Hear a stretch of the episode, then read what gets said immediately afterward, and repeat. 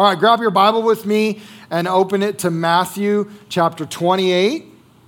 Matthew chapter 28, verses 18 to 20. In Matthew chapter 28, verses 18 to 20, we have a moment here in the life of Jesus and the life of his disciples.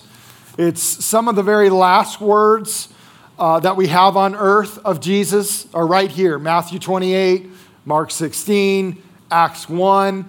These are some of the very last words of Jesus.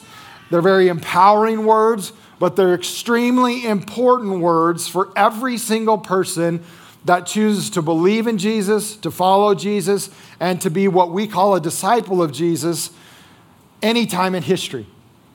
I want to read it for us, and then I want us to make uh, some points and some conclusions, conclusions based on this verse throughout the morning.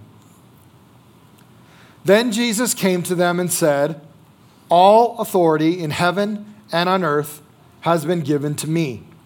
Therefore, go and make disciples of all nations, baptizing them in the name of the Father and the Son and the Holy Spirit, and teaching them to obey everything I have commanded you.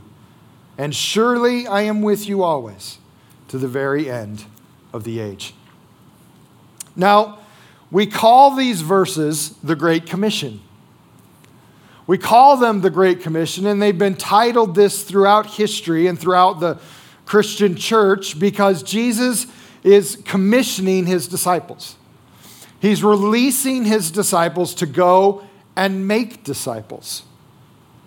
He's telling them it's your turn. I want you to help people believe in Jesus and live for me daily.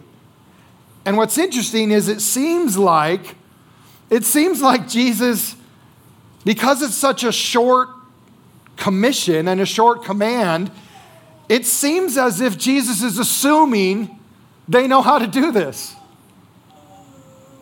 And it's because they do. They do know how to do this. And this is one of the things in the church that we are constantly wrestling with. How do we make disciples best in 2022? How do you make disciples best in the middle of a time when we can't meet?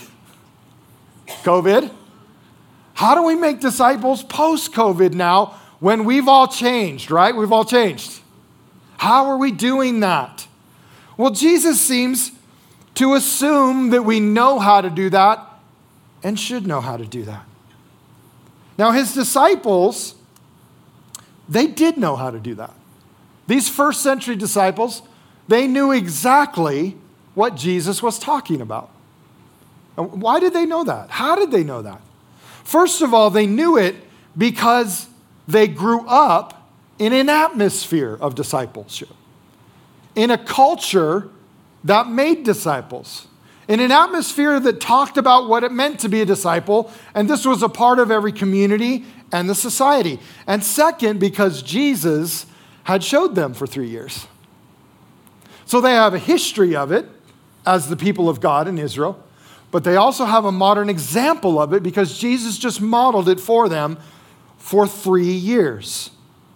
This is why the first apostles and the first disciples were able to quickly change the world, train thousands of people, and help us understand what it would mean to be a disciple for thousands of years since then. Now, we're asking ourselves one question this year. We've been asking one question Do I trust God? Do I trust Him with everything? I want to ask us all a very important question today. And here's our question for really the next two Sundays, because as I wrote my message and as I began to study it over the past couple days, I realized that this was either going to be about an hour and 35 minute message or I needed to divide it into two. Thankfully, for my sake and yours, I divided it into two. Okay? So here we go. Here's our question for today and for next week Do you trust that you are a disciple of Jesus? Do you trust that you are a disciple of Jesus? And if the answer is yes, why? Why are you a disciple of Jesus? What makes you special? What makes you unique?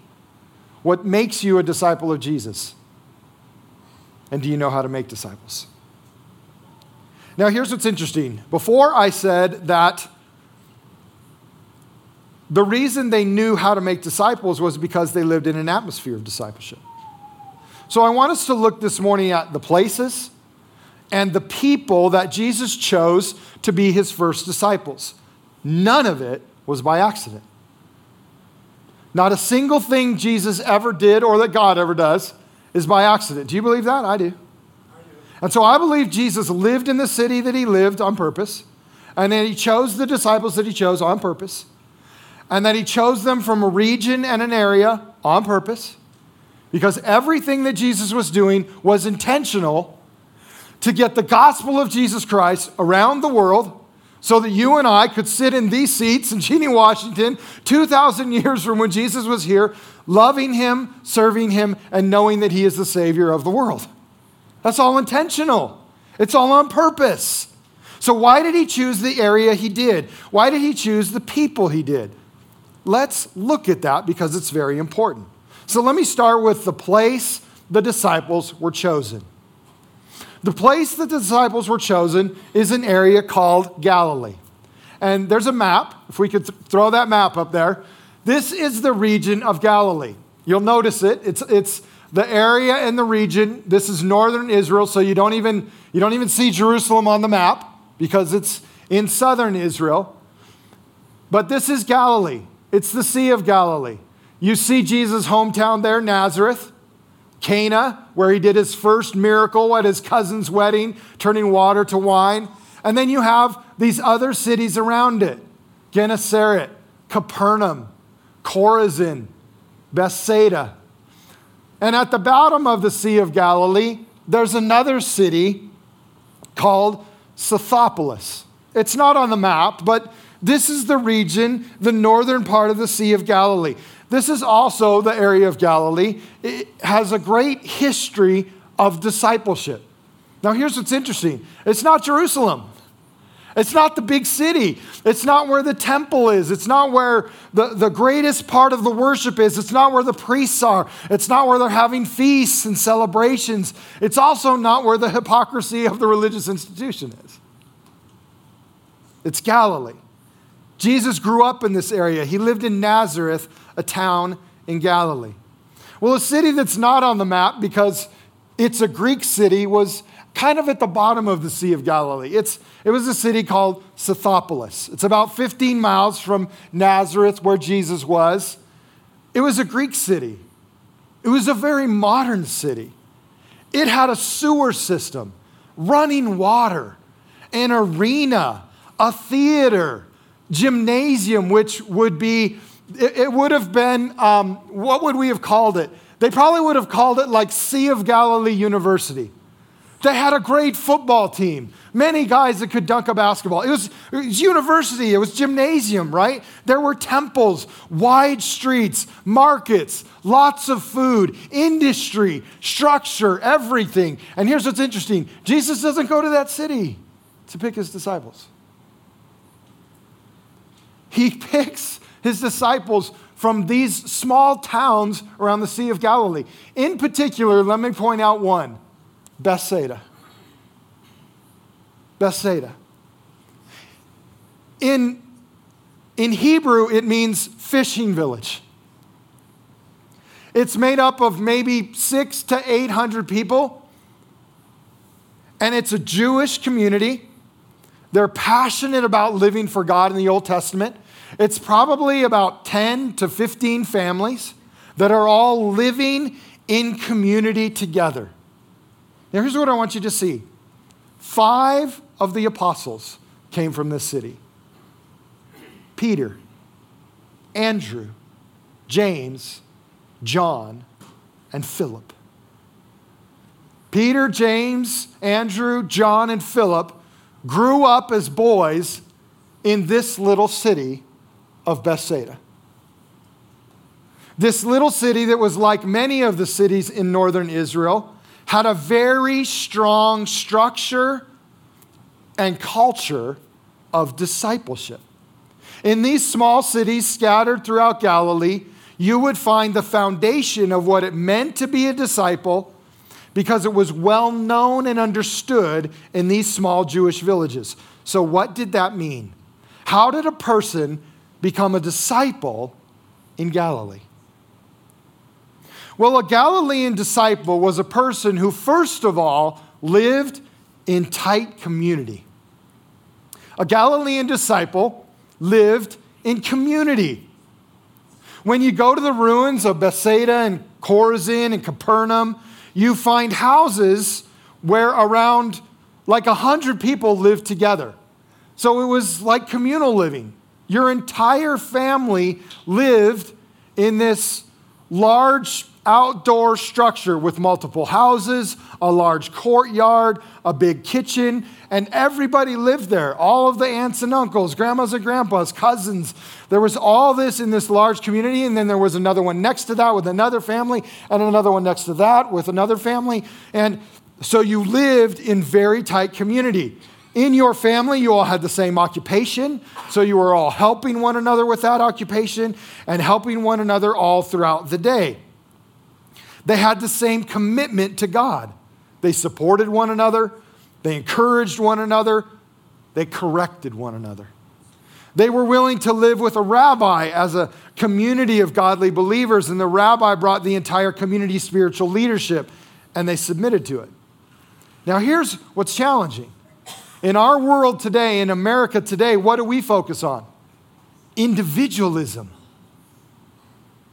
We don't focus on community. We focus on individualism. So when we talk about doing discipleship well and doing it together, why do we have such a hard time with it in the United States? Here's why we don't have a culture of community, we have a culture of individualism. And we're trying as the church and as pastors and as spiritual leaders to always get these individuals in community with one another because we know it's the power of the gospel. But we're all struggling because we're all individuals. And, and on top of that, our DNA in the PNW is to be what? Individual. Our DNA in the PNW is let's go find 20 acres and live by ourselves and grow our own food and have our own kids and our own cow and our own beef and our own stuff. And it's, it's us, right? We're, we're the PNW. This is us. We can do this all by ourselves. We think about what's best for one person, me, not the whole. See, in fact, the idea that one person should get all their rights and privileges and it should negate the majority is exactly where we're living today. But disciples of Jesus Christ in the first century and in the Bible times, their foundation is found where? In community. So, the first struggle that you and I are always going to have is in our culture, we're based on individualism, and we need to embrace a culture in the church of community. See, disciples in the first century were entirely different because the community was the focus. In fact, if, if, if you went out and did something on your own in the first century, you were considered selfish, narcissistic because what was more important was the whole, the community, everyone. What's best for grandma and grandpa and mom and dad and aunts and uncles and the little nieces and nephews? That's what's best for me. We don't live that way. So, the first thing that a Galilean disciple was like was a person who lived in community. Now, in every community, there was also a synagogue, not the temple, the temple was in Jerusalem, but each little town had its own synagogue, its own local church. It was that meeting place in the center of town. It's where they came to worship God, to listen to teaching. It's where they came to worship the Lord. It was where rabbis would teach. It's where visiting rabbis would come and teach. But the synagogue had something that was extremely important. The synagogue housed the Torah, the scrolls, the Old Testament on scrolls. This is what made the synagogue extremely important to the community and very special to every single person in every one of those little cities was that any time during the day or on the Sabbath, I could go to the synagogue and the rabbi would open the scroll and read to me. And so God's word was extremely important. And the scrolls taught who God was, who mankind is, how we should live and treat one another in the world. So the word of God was precious and special to the community. Nothing was more important in the community than the scrolls, than the Word of God. So, what we see is a Galilean disciple gave God's Word priority in their lives. The disciples would go to the synagogue and study God's word. The rabbis would read the word and they would discuss it, they would debate it, and sometimes they would have different views about it. But, but not everyone in the community and not everyone in the synagogue who was listening to God's word being read and who was debating with the rabbis was a true disciple. See, a Galilean disciple gave God's word priority in their lives, but it didn't mean they were a full fledged disciple yet. Every synagogue had a school connected to it. Normally, this was a room next to the main meeting room. And this is where discipleship really began. It started in community with mom and dad and your family. It started in the synagogue. It started as a passion for God's word and for living it out, but it would really take root in that synagogue school. Now, boys and girls would go to elementary school there. It was called Beth Sefer. And students would learn and they would write, and the curriculum was the Word of God. By the way, I don't know if you knew this, but the, the curriculum for early elementary education in the United States in our founding years was also the Bible. But they were reading the Bible, the Old Testament, mostly the Torah, the first five books of the Old Testament. They were reading it, memorizing it, reciting it, discovering it, discovering its meaning. And that's what you did when you were young to the age of about 12 or 13. Now, during that time, you would learn how to explain God's word, how to understand it, how to live it. Around age 13, most girls would grow a little bit more, and in the next couple years, they would, they would marry and they would start their own family. Boys would begin to work with their fathers and their grandfathers in the family business. They'd learn a productive part of the community as a carpenter or a leather worker or a mason or a farmer or something that helped the community. But there were those who were very passionate about God's word, about serving the Lord, and they wanted to go on. They wanted to go on to the next level. So they would. They'd go on to a next level of learning called Beth Midrash. And in Beth Midrash, the, the rabbi who was employed at your synagogue, he would begin to teach this smaller number of mostly boys from ages 12 to 15, and they would go on and they would learn the rest of the Old Testament. They would memorize it, they would learn it, they would read it, they would study the law and the prophets and other sections of the Old Testament. They would memorize large portions so that by the time they were done with Beth Midrash, they would have almost the entirety of what we know as the Old Testament completely memorized. Now, if you showed exceptional ability and great passion for God and His Word, you could move and become a Talmud. Now, the word that we translate Talmud to in English is the word, guess what? Disciple. Disciple.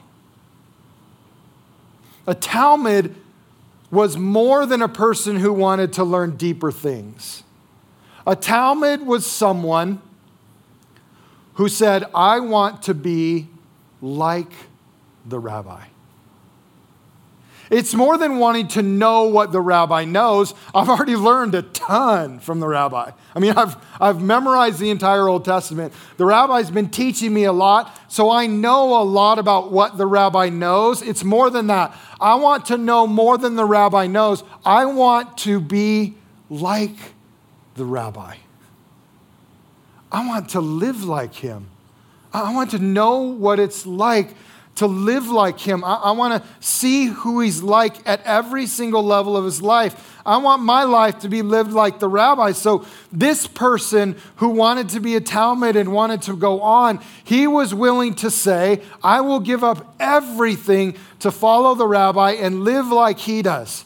And so, if you had a deep commitment to God's word and a passion for living for God, and that strong passion and that strong commitment for God, led you to be a Talmud, then you would seek out a rabbi that you enjoyed and that you liked, and you wanted to be like him. You wanted to live your life like the rabbi was living for God. Then you would go to that rabbi and you would ask him this phrase May I follow you? May I follow you? And then that rabbi would take some time and he'd watch you and he'd see if you were really committed to God, if you were really committed to his word. And if you were, and if he wanted to take you on, then he would come and he would ask you this phrase, or he would say this phrase to you Come, follow me.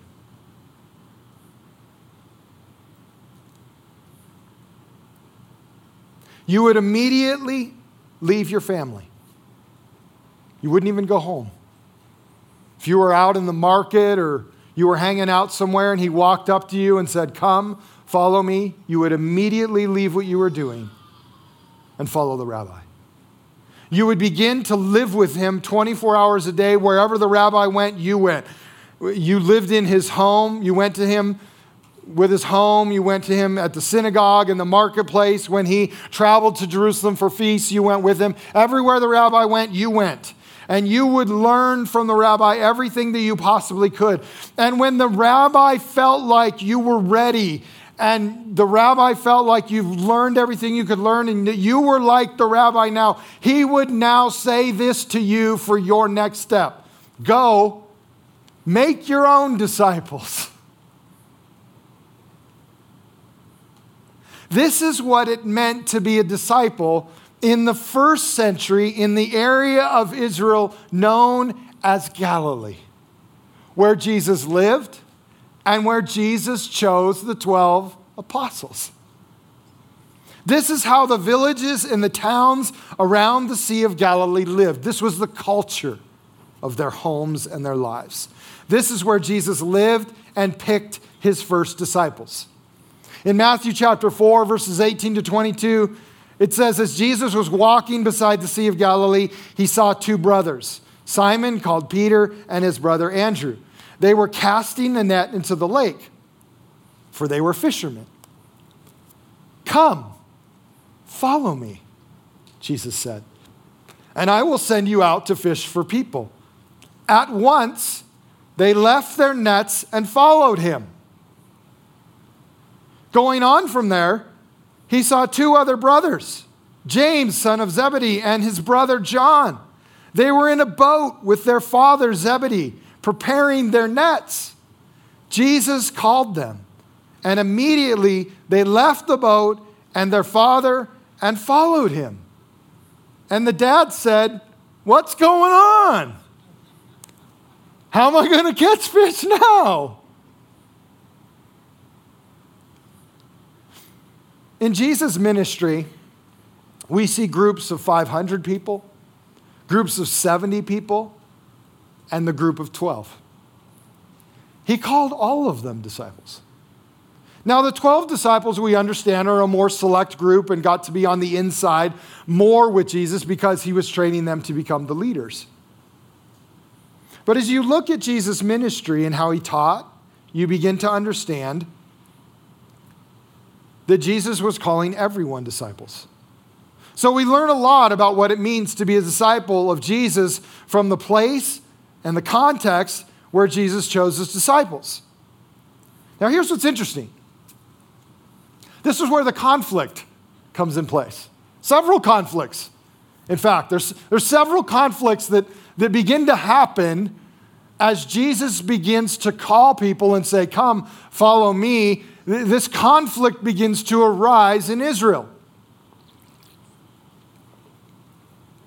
Because when Jesus shows up on the scene, he's not gone through Beth Midrash. He just went to start working with his dad, be a carpenter.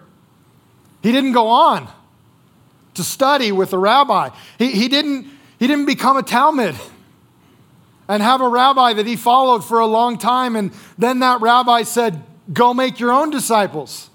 Jesus didn't have that. He just shows up on the scene and he starts calling people to be his disciples. He hasn't even gone to higher education school and learned from a rabbi himself. I mean, goodness, he only went to trade school. How good can he possibly be? He's making a lot more money than the people that went to higher education, but he only went to trade school. Now, this is one of the reasons the religious teachers, the rabbis, and the priests in Jerusalem did not like Jesus. You're not following the structure. You're not following the system. How do we even know you're a disciple? How do we even know you know the Old Testament? What? You're just calling people to be your disciples? And then he starts to do things that are a little bit different than the priests, right? Like, well, simple things like raising dead people casting demons out of people, walking on water, stuff like that. As he begins to teach, it's apparent that he has not had the training, but somehow he has all of the Old Testament memorized. How did he do that without training? He has an understanding of God's word and a deeper knowledge and meaning of the text better than any of the priests or the other rabbis how does he know that? When he was 12, he went to the temple and confounded the priests. And in Luke chapter 2, verse 47, it says, Everyone who heard him at age 12 was amazed at his understanding and his answers. How could he do that? Now, let me tell you, this is not just, Luke's not Jesus' grandparent. Can I just tell you that? Do you understand what I mean? You know how grandparents say, oh, Jackson is so smart. Like he's the smartest 12 year old in the world. That's what Kate and I will think. That's not Luke. Luke's not Jesus' grandpa, so he's like extrapolating here how awesome Jesus is. No, the priests were dumbfounded that this 12 year old has questions and answers about God's word that I don't even have. Now, how did God, how did Jesus do that? Well, you know how he did that. The Bible is his words, the Old Testament is his words. And he knows what he said and he knows what he meant. So that's our first challenge. The other challenge is that when we discuss Jesus' idea of being a disciple today, we have to ask ourselves some things. Like, did he change some of the conditions of being a disciple? Since he went outside the box a little bit because he can, because he's God, because he doesn't have a box, actually, right? Because Jesus did it in a different way, does that mean that we can make conclusions that discipleship is done in a completely different way? Does that mean that we don't have to follow someone 24 7. Does that mean that we don't have to have as deep a commitment and a passion to serve Jesus? Does it mean that our love for God's word and our desire to live it out is, doesn't have to be as strong as Jesus? Did Jesus water down what it meant to be a disciple in the first century and today? Well, let's look. In Mark chapter 10, verse 21, there's a rich young ruler who's been following Jesus around because he's doing everything awesome. And he wants to be one of Jesus' followers. He wants to be one of Jesus' disciples. He wants to be like Jesus. And Jesus looks at him, and so he comes and he says, How can I do that? How can I be like you? How can I follow you? And Jesus looked at him and loved him and said, One thing you lack. Go, sell everything you have and give to the poor, and you will have treasure in heaven. Then come, follow me. Now, Jesus asks him to make a choice your money or me? Now, in this young man's particular life, he was rich, he was wealthy. And in that day, that was a very difficult thing to do. In our day, I'm going to be honest, we're all wealthy. We are. We live in the United States, we live in the best country of the world, and we're all wealthy. None of us are going to go without lunch this afternoon. We're all going to drive pretty nice cars home. Mine's an 01 Tundra, and it's really awesome because I've never had to fix anything in it for years. And it's an awesome vehicle, right? We have what we need. But let me ask you an even deeper question, like what Jesus asked for this. For this. What's the one thing that would be the most difficult for you to give up to follow Jesus? Did you notice that's what he did with this guy? The most difficult thing for him to give up is what he asks him to give up to follow Jesus.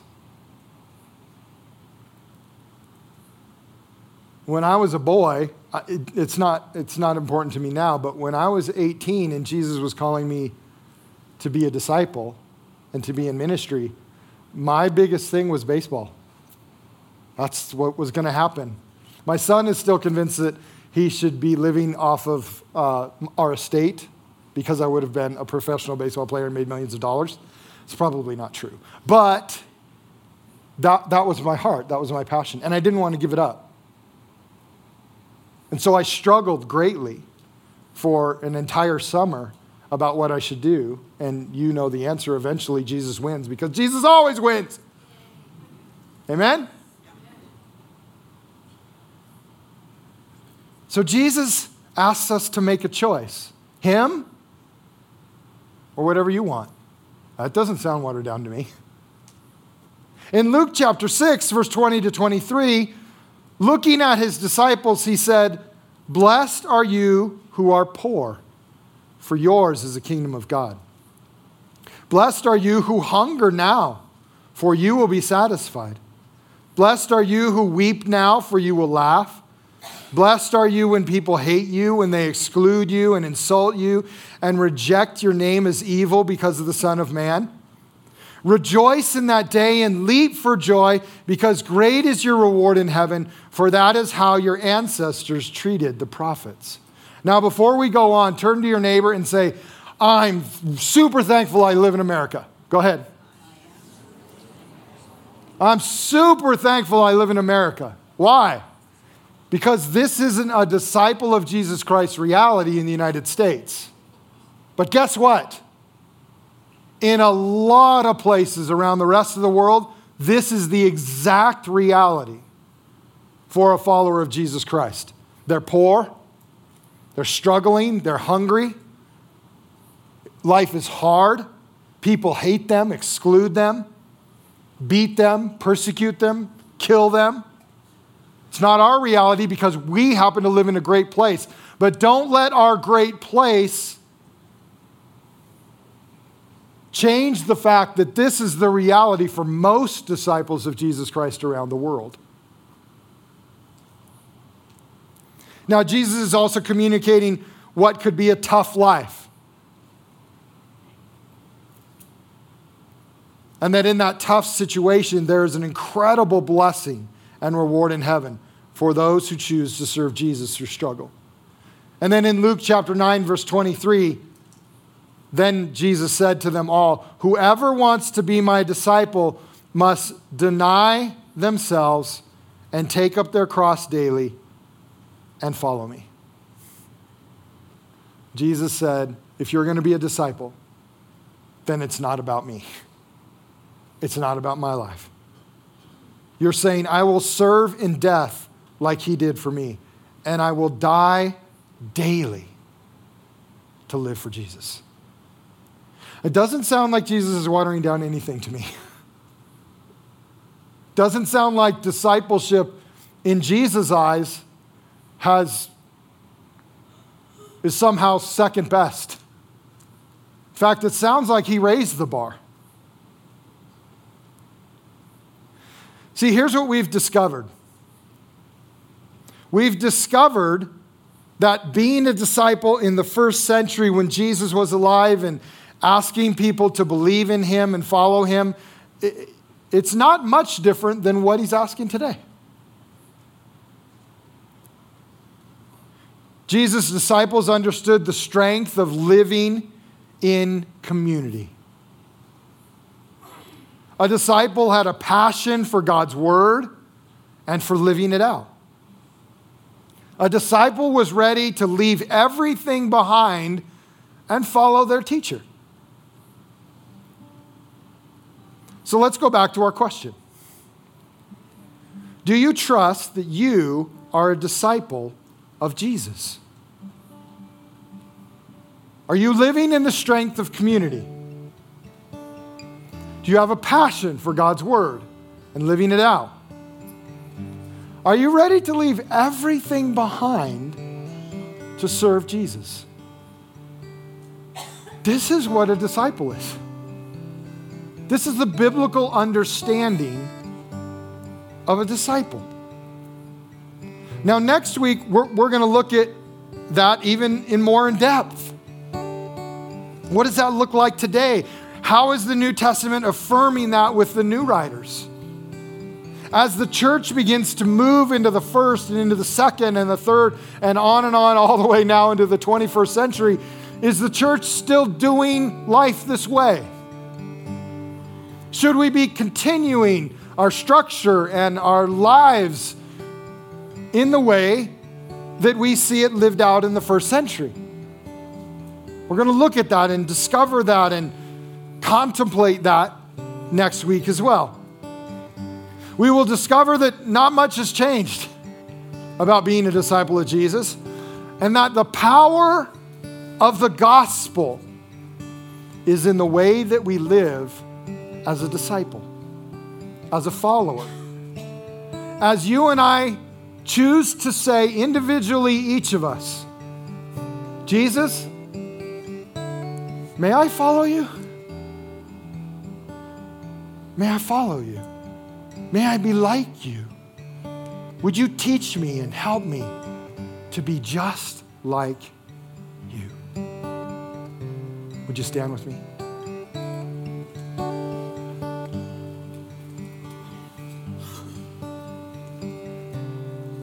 I've given you several things to think about.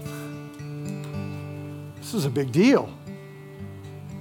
This isn't just like going and watching a football game. We're talking about life. This is important stuff. This is our reality and how we choose to raise our kids and hang out with our grandkids and how we treat our neighbors and who we look at as important and how we love and how we worship. This is huge. And this is why Jesus, in particular, went to little small villages in Israel because that's how people were living in community, focused on God's word, living it out, and ready to commit their lives fully to the Creator God that they knew, that loved them, loved the world around them. As we worship just a little bit more with this song, would you just think about that? Begin to process what does that mean for you? What does that mean for your life? What does that mean for your decisions? What's the one thing Jesus might want you to change, like he asked the rich young ruler? Maybe there's three things, maybe there's one. What does it really mean that you say, I am a disciple of Jesus?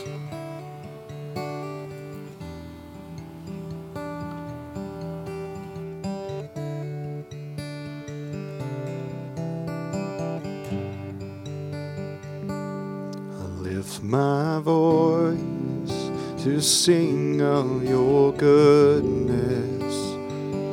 I lift my voice to sing of your love.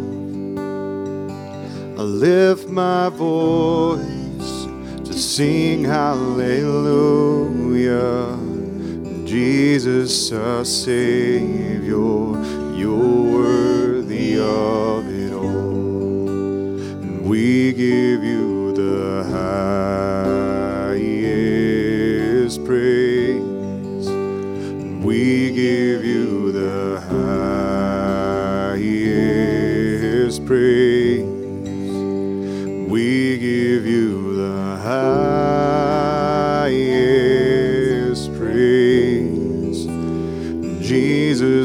Savior, you're worthy of it all. I lift my voice to sing of your goodness. I lift my voice to sing of your love. I lift my voice to sing hallelujah. Jesus, our Savior,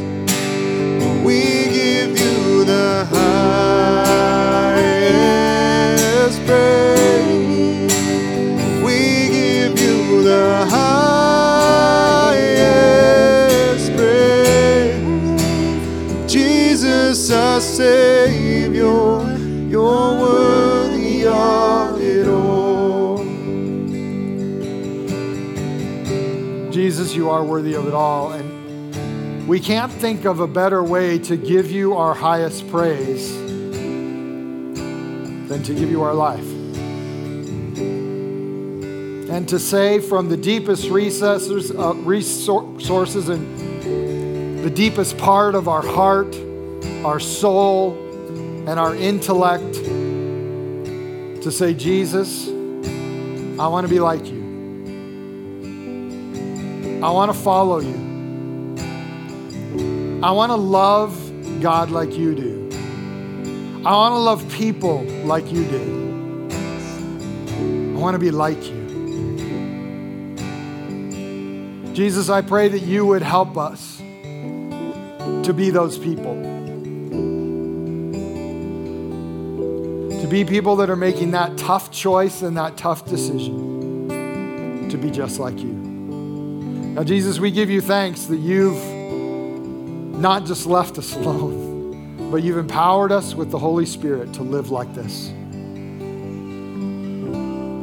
And I pray that you would help us to do that, that we would constantly, regularly, all throughout the day, live in the Spirit, not in our flesh. In the name of Jesus, we pray. Amen.